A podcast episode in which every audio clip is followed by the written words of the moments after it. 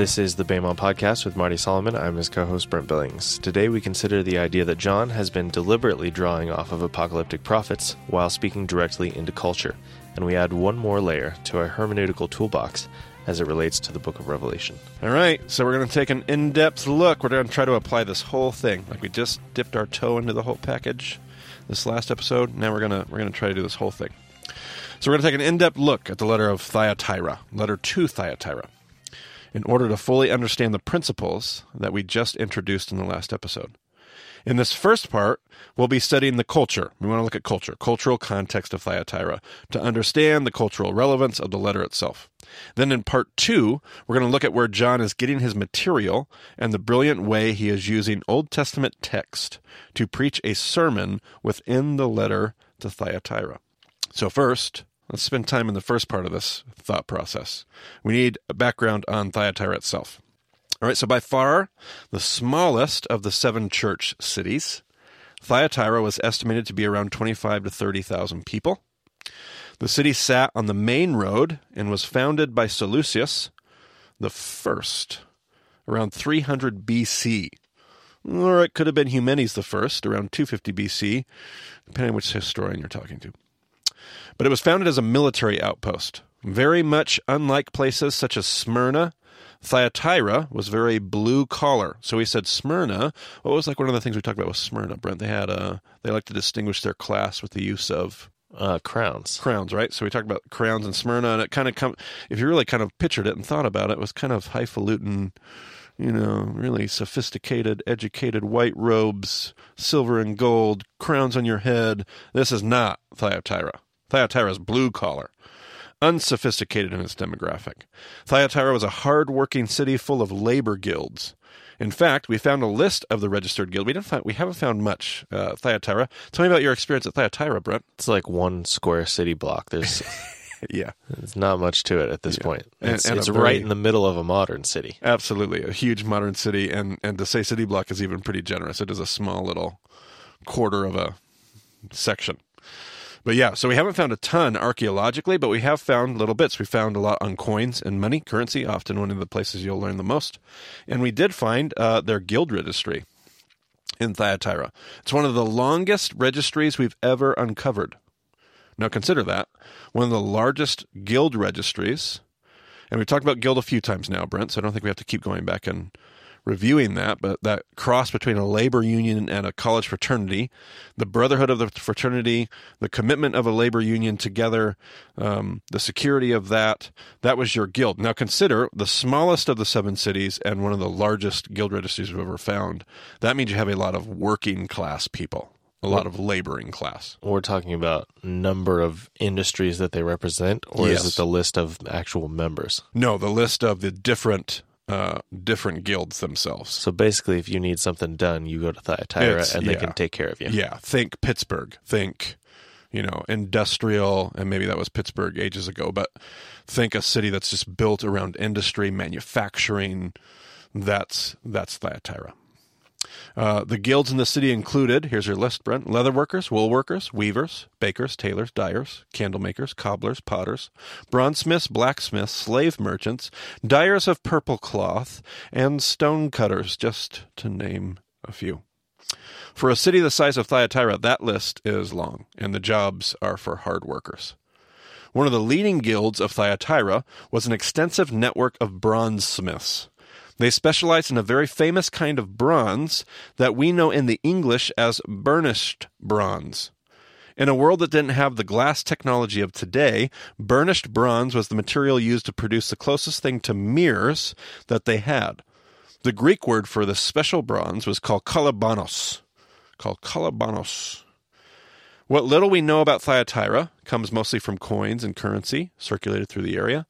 The one thing that we do know about the worship of Thyatira was that their chief god was Tyrimnos. You ever heard of Tyrimnos before our study, Brent? Is that a Greek god you ever bumped into? No, I haven't made a Marvel movie related to Tyrimnos at all. Tyrimnos, well, go figure, some Marvel lore character is going to come out of nowhere and email me and let me know that he's in some random movie reference somewhere. Tyrimnos was the son of Zeus. Scholars have always found this to be quite perplexing, as Tyrimnos is certainly not a major player in the Greco-Roman Olympiad of gods. Why choose such an obscure god to worship?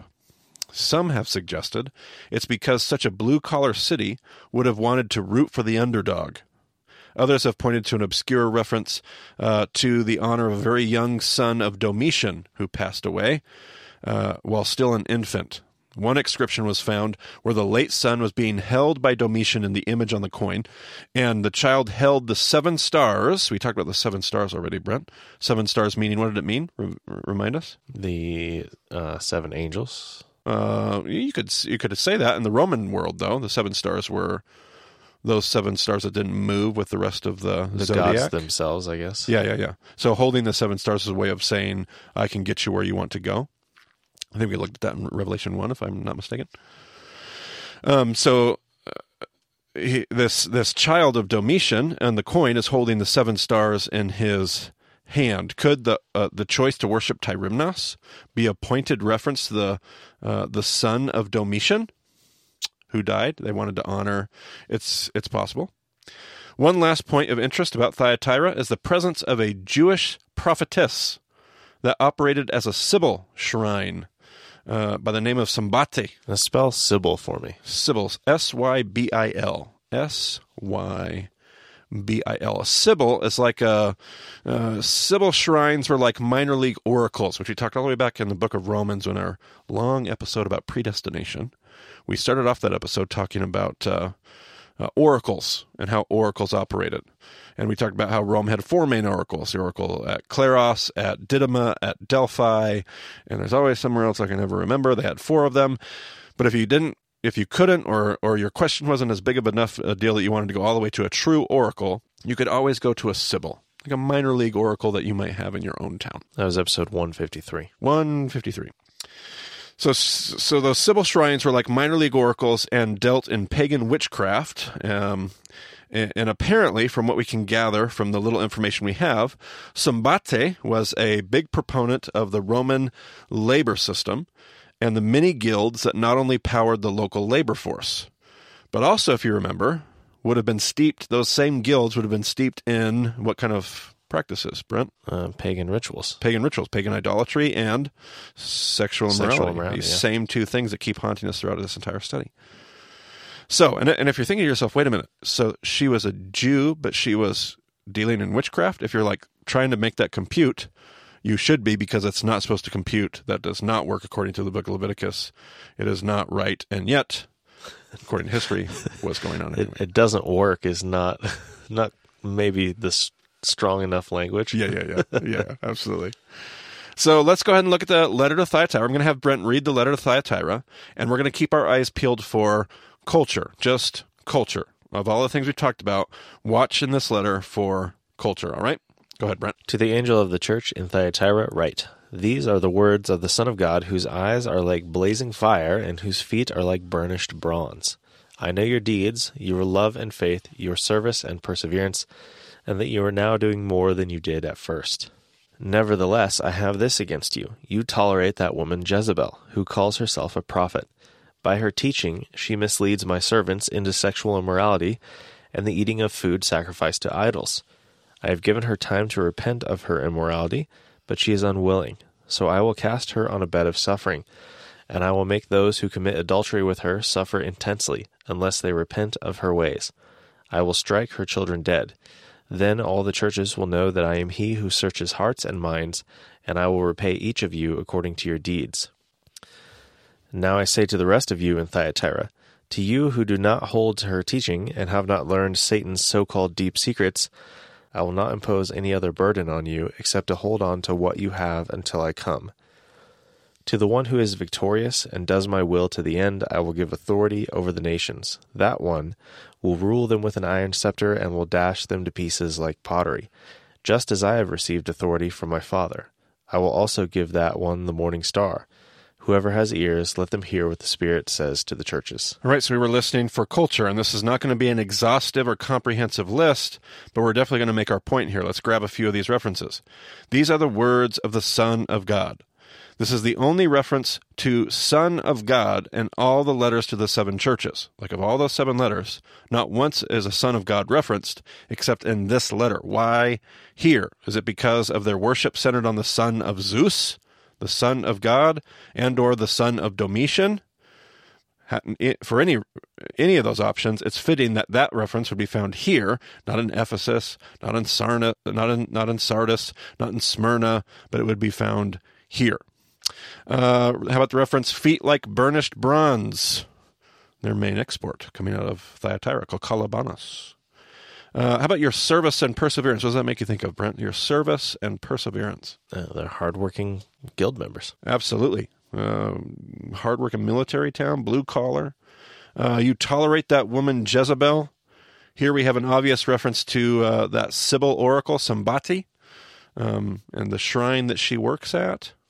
How about the next one? She misleads my servants into sexual immorality and the eating of food sacrificed to idols. This points to that ever-present temptation, just like in Pergamum, to engage in guild feasts that would have been widely available to them in a city like Thyatira, almost like no other. Sexual immorality listed first, food sacrificed to idols listed second this time. Ah, very interesting. Yeah, and John could be doing that very much on purpose. If he's not, I'm shocked. If there's one thing I've learned about John. Let's see here. I will cast her on a bed of suffering. The actual reference in the Greek is to the word kleine. We get the word recliner from that, kleine, which is the same word used to reference a guild couch. Those guild couches is where the sexual immorality would actually happen at the guild feast. So God says he's going to throw her on a kleine. You could read, I'm going to throw her on a guild couch of suffering. Later he says, I will strike her children dead. This could be a possible reference to the dead child of Domitian. Satan's so-called deep secrets. What do you think of when I say that, Brent? Satan's so-called deep secrets. Good question. Is anybody digging out Satan's so-called? Anybody have special access to Satan's so-called deep secrets? Special access. Yeah. I don't know. These oracles were known to be channeling the god Apollo, the god of the underworld. So if I were to say Satan's so-called deep secrets, you might think of the oracles. The oracle, and they're getting secret from the underworld. Iron scepter. References to pottery. What do you think of when I think of that? Well, just more guilds represented. Yep, more guilds. The Potter's Guild, the Blacksmith's Guild, both of those guilds were on the guild list. I will also give that one the Morning Star, would be the last one I'm going to pull out here. And we finally have the son of Domitian who held the stars in his hand.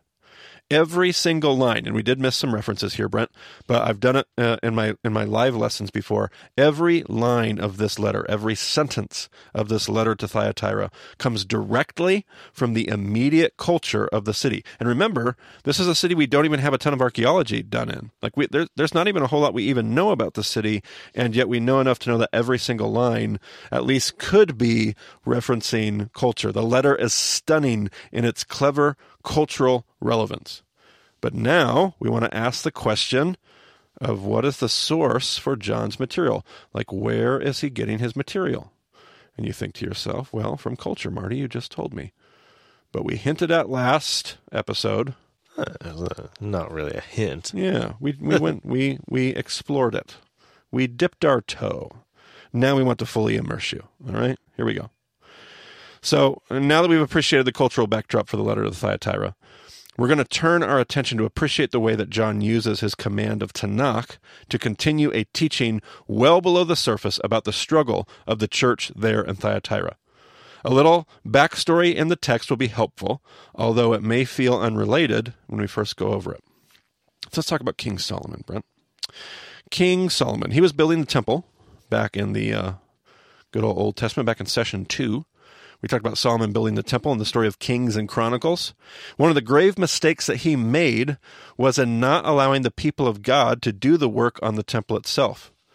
Unlike the construction of the tabernacle, led by Bezalel and Aholiab, Solomon outsourced the work of certain specialists, namely that of bronzesmiths and stonecutters. So Solomon didn't use Hebrew bronzesmiths. He didn't use Hebrew stonecutters. They probably weren't the best in the world, and Solomon wanted the best in the world, so he went and got them from other countries. Solomon made an arrangement with Hiram, the king of Phoenicia, and in exchange for the labor of his best bronzesmiths and stonecutters, Solomon gave him 20 towns in the Galilee as payment for their service. Many streams of Jewish teaching show it was this agreement that paved the way for Phoenician-Israelite relations that would eventually culminate in the treaties of Omri and Ahab, particularly the marriage of Ahab to the Phoenician high priestess of Asherah, a woman by the name of Jezebel. Now, if we need to remind ourselves of Phoenicia, we actually used Phoenicia as an example, Brent, in our Joshua podcast. I think it was the first podcast of Session 2, after the introduction. Yeah, that would be episode 34. 34, and I think it was titled The Hardest Story in the Bible for Me. And that was a hard podcast to listen to and to do because we unpacked all the pagan rituals and what the pagan nations were doing. Part of that was Asherah worship. Asherah worship was connected to the Baal worship.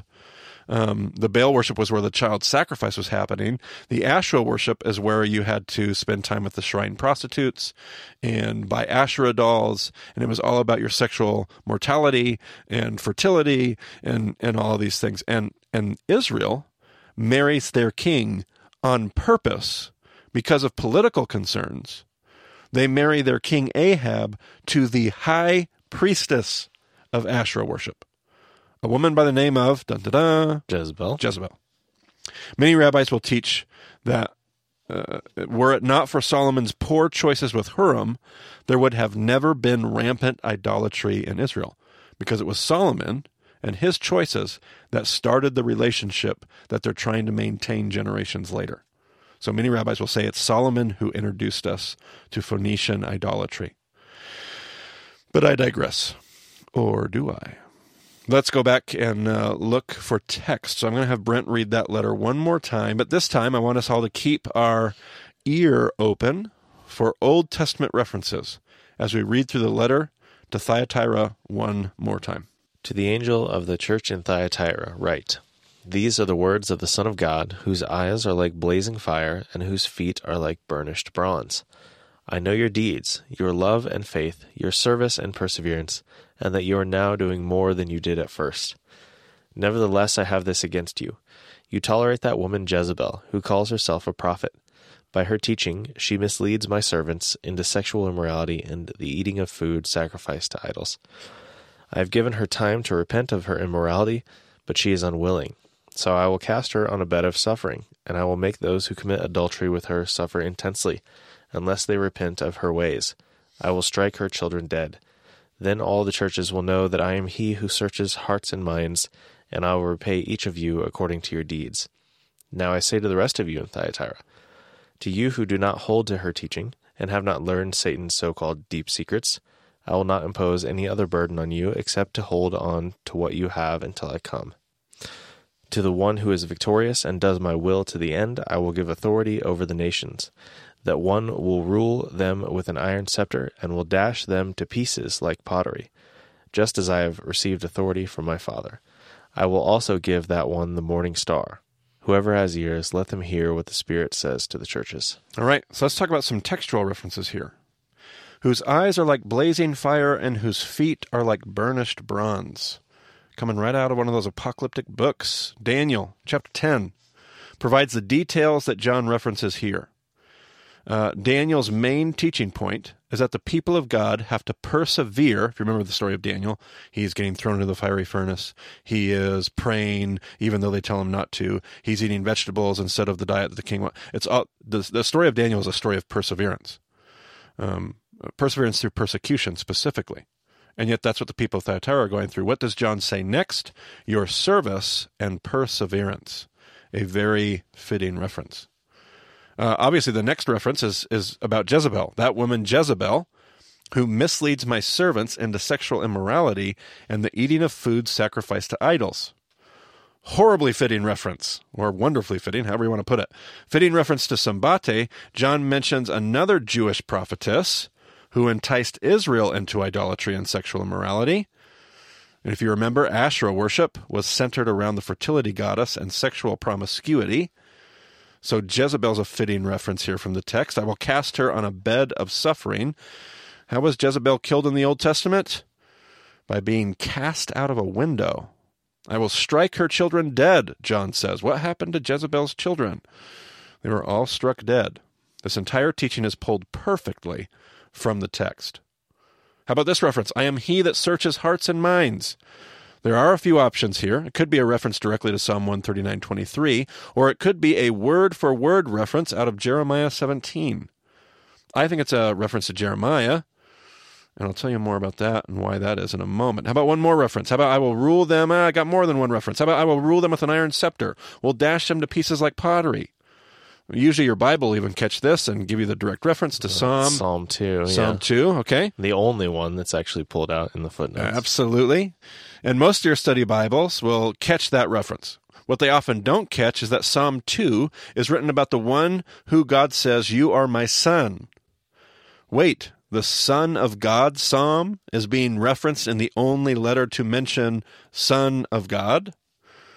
This is almost too much. I hope this is starting to hit our listeners, and it's starting to sink in and take root in our consciousness what John is doing here. He's doing both simultaneously. He's doing culture and text simultaneously at the same time with the same words. It's not like half of the sentence is about the text and half of the sentence about culture. The same sentence is simultaneously pulled from text and speaking to culture perfectly. How about the morning star? A lot of people are going to think about Isaiah or Ezekiel and a bunch of incorrect mistranslations and wrong references. This idea is actually pulled directly from Numbers 24 and the last oracle of Balaam. Well, we've talked about Balaam now probably 3 or 4 times, Brent. What is Balaam going to be known for? Well, how many things? I mean, it's known for a number of things. Yes. What have we been chatting about with the Midrash in reference to Balaam and what he's responsible for when it came to the Israelites in the book of Numbers? I actually am not familiar enough with the story of Balaam to know what part is in Numbers and what part comes from the Midrash. So if you can just remember the Midrash, it says that Balaam's the one responsible for... Is it the Midrash where he has them send in the prostitutes? Right. So Numbers 24 is the last oracle of Balaam. Numbers 25 is Moab seduces Israel. And the Midrash bridges the gap. The Midrash is where it says that he's the one that actually provokes Balak to do that, right? So Balaam is a reference to sexual morality and idolatry. Isn't idolatry and sexual morality the very issues that John is trying to warn us about directly in this letter? Over and over and over again. So these references are perfectly chosen. Daniel to communicate perseverance and Balaam to communicate the struggle with sexual immorality and idolatry, but we still aren't done. The other references are going to work perfectly as well. The letter starts and ends with a direct reference to Psalm 2, a psalm we've seen before, but when we saw it before, it's been linked through a beautiful Gezerah Shavah to Psalm 118. Both those psalms end up being linked to Solomon. Psalm 2 is a psalm written about Solomon. David is writing the psalm saying, today I've called you my son. And who is David's son, Brent, in that psalm? We always think Jesus when we hear it. But when David wrote the psalm, what did David mean when he wrote, today you are my son? He's talking about Solomon. Talking about Solomon. Wasn't Solomon the guy we pointed out responsible for the whole mess surrounding Jezebel? And that was the next reference in John's letter. Jezebel was the very next play that would lead into the searches, the hearts, and minds reference. And I told you Jeremiah was my choice. Why Jeremiah? Because Jeremiah starts out, Jeremiah 17, where the quote is pulled from, starts out with these words. Judah's sin is engraved with an iron tool, inscribed with a flint point on the tablets of their hearts and on the horns of their altars. Even their children remember their altars and Asherah poles beside the spreading trees and on every high hill. Well, what was Jezebel connected to, Brent? The worship of Asherah. Of Asherah. So we have Solomon, first reference, linked to Jezebel, second reference, linked to Asherah poles, third reference. John quotes a Jeremiah passage that directly references the Asherah worship introduced by Jezebel, who was referenced earlier, which is a result of a bad relationship that began with Solomon, who is referenced in both ends of the letter. It's hard to communicate the complex brilliance John is displaying here in his writing of Revelation. I'm realizing now how hard this is to communicate via podcast, Brent Billings. This is a stunning... Not only is John brilliantly writing about the cultural setting on his day, he's using biblical quotations to do it. This would be impressive enough, but John is actually choosing his biblical quotations from stories that are already teaching to the cultural context at hand. It's almost impossible to believe what the book is doing before our eyes. Stunning. To quote one of my favorite teachers, it's almost like the author had help. Yes. It's truly incredible. Most of this is lost on us as we look toward the future and we try to read Revelation. We try to interpret the headlines of our newspapers through the words of Revelation. We're trying to place the happenings of our current world and our understanding of eschatology and rapture theology, and we completely miss the message that objective historical study reveals to us right in front of our nose. We want to carry this lesson that we learned today in this episode. We need to carry this with us as we continue to study the book of Revelation on through the end of session 4. Got a lot more work to do in Revelation. We do. And if you feel like you're kind of drowning, that's okay. We'll get lots of practice by the time we're done. Yep. But hey, if you're caught up and you need to, like, go back and review the Revelation episodes, like read through these passages over and over again. Go back and look at Daniel, look at, some of the other books that we've referenced in these podcasts, like do some study. Like, this is going to take some work to get this internalized. Yep, absolutely. And the culture part is where a ton of work takes place. Because it's hard to dig up all the culture and find those. But we gave you all those books to read. So, yes, go back, look at these passages, and ask yourself two questions. First, what's the culture? Look for culture, and then look for text. Look for culture, and then look for text. And one of those Bible translations I've loved during this is that Orthodox Jewish Bible that you can find on almost any Bible app that I know of on your phone, or BibleGateway.com or any of those. Just pull up the Orthodox Jewish Bible, and I feel like it's really helpful in identifying all of the potential. I'm not going to say for sure. I'm going to say potential because I like it about half the time, and I don't like it half the time. But it's a great way to just get your brain moving and your brain working on what could John be referencing here? What could he be doing by using text and putting text into context? Text to context. That's the theme of Revelation. All right. That'll do it for this episode. We've got 3 more churches and then a few more episodes on Revelation after that. So if you have any questions about the show, go to BemaDiscipleship.com. You can get a hold of me or Marty there. And thanks for joining us on the BEMA Podcast. We'll talk to you again soon.